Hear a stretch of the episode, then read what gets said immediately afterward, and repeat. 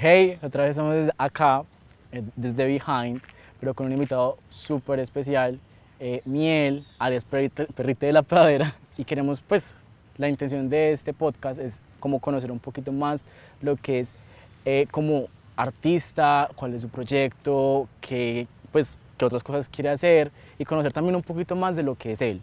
Soy Miel Sepúlveda, estoy estudiando artes plásticas en la Universidad Nacional. De Medellín, obvio. Bueno, no obvio, pero ajá. Eh, estoy en cuarto semestre, apenas, pero Apenas no. chévere, sí, apenas. Mentiras, no. Antes estudié arquitectura y Uy, ya estoy en artes, entonces, chévere. Porque cuando yo entré a la universidad me presenté fue a, a artes, pero hay que hacer prueba específica y me dieron fue el cupo para arquitectura. Entonces fue más fácil cupos. entrar. Ujú. Ajá, pues era más fácil como entrar, y, hacer tres pasar, ajá, y pasarte a la, y a la otra, claro. traslado. Pues, tú dijiste, piensa, pensaste. Pero hice tres semestres, es Ajá. demasiado tiempo. Pero es chévere. Y vos, pues, como, como ese cambio, ¿qué tal es? ¿Cómo te sentís ahora en, pues, en artes plásticas? ¿Sentís que te aporta más, o sea, te llena más como persona y, lo, y, y, pues, como el proyecto artístico que estás formando? Sí, pues como que siento que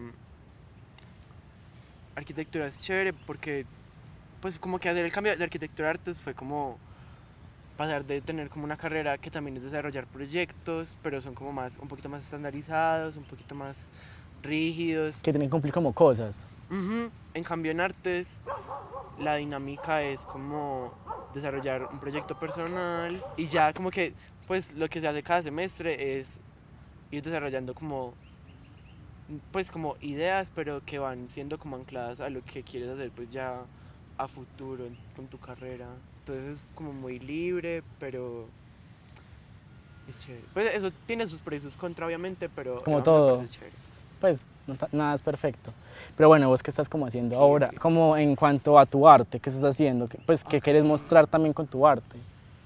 Pues yo siento que en este momento, pues igual como todavía estudiando y cosas, eh, siento que está en una, como en una etapa todavía muy, ¿cómo decirlo? Como de desarrollo en cuanto a qué quiero decir y qué quiero hacer, entonces todavía es como muy investigación y como leer mucho y como informarme más, porque me gusta hacer como trabajo sobre como disidencias de género y pues como vivencias trans y como todos estos temas que en realidad pues como que abarcan un montón de, de tópicos y de temáticas. Entonces por ahora es como todavía está como en una etapa muy investigativa pero investigar en artes también es como no solo como leer y tener un montón de información sino empezar a producir pues a través de herramientas artísticas sea pues las que uno escoja.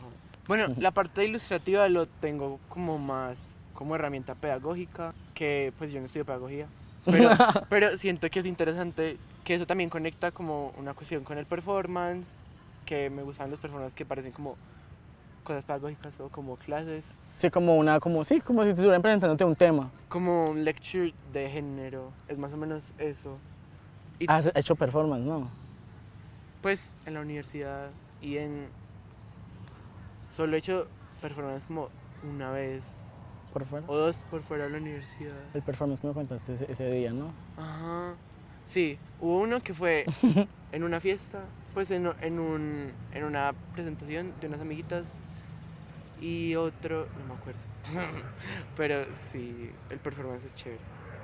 Pues sí, la verdad, a mí me parece muy chévere que, pues, el performance, y es como algo que se ve mucho acá, pero como no, no sé, no, no me gusta como los performances que veo normalmente acá. No sé si es por, por Medellín, pues no soy hater, pero Pues no sé. yo creo que aquí hay como, en Medellín y en Antioquia todavía hay como un circuito muy teatrero y muy como de una cultura Sí. muy ilustrativa, muy cirquero, que pues es chimba, Pero- pero se confunde con el performance, entonces como que No. es complicado.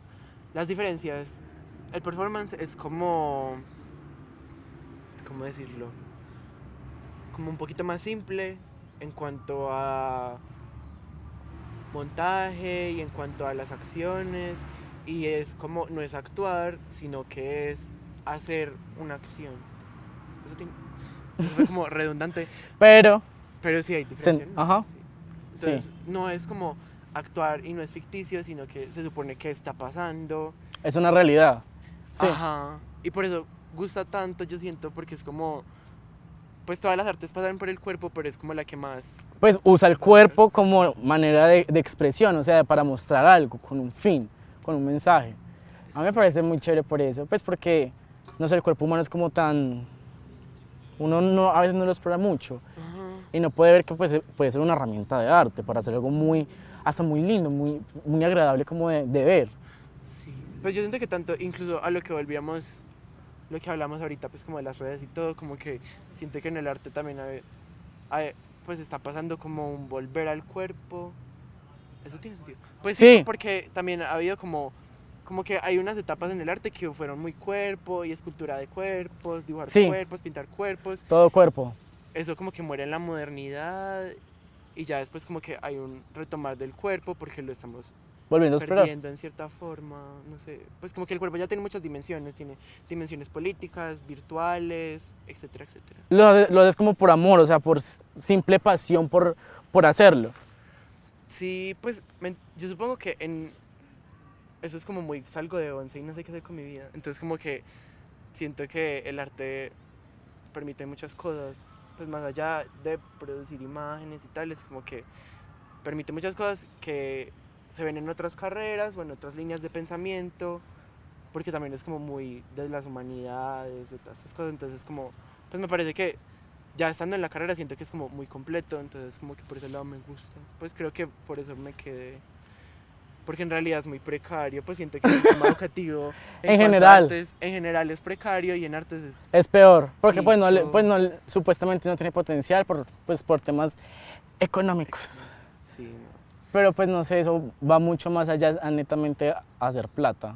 Yo siento que específicamente como la investigación que estoy llevando, como el desarrollo es muy, pues nace también de el entenderse como disidencia sexual.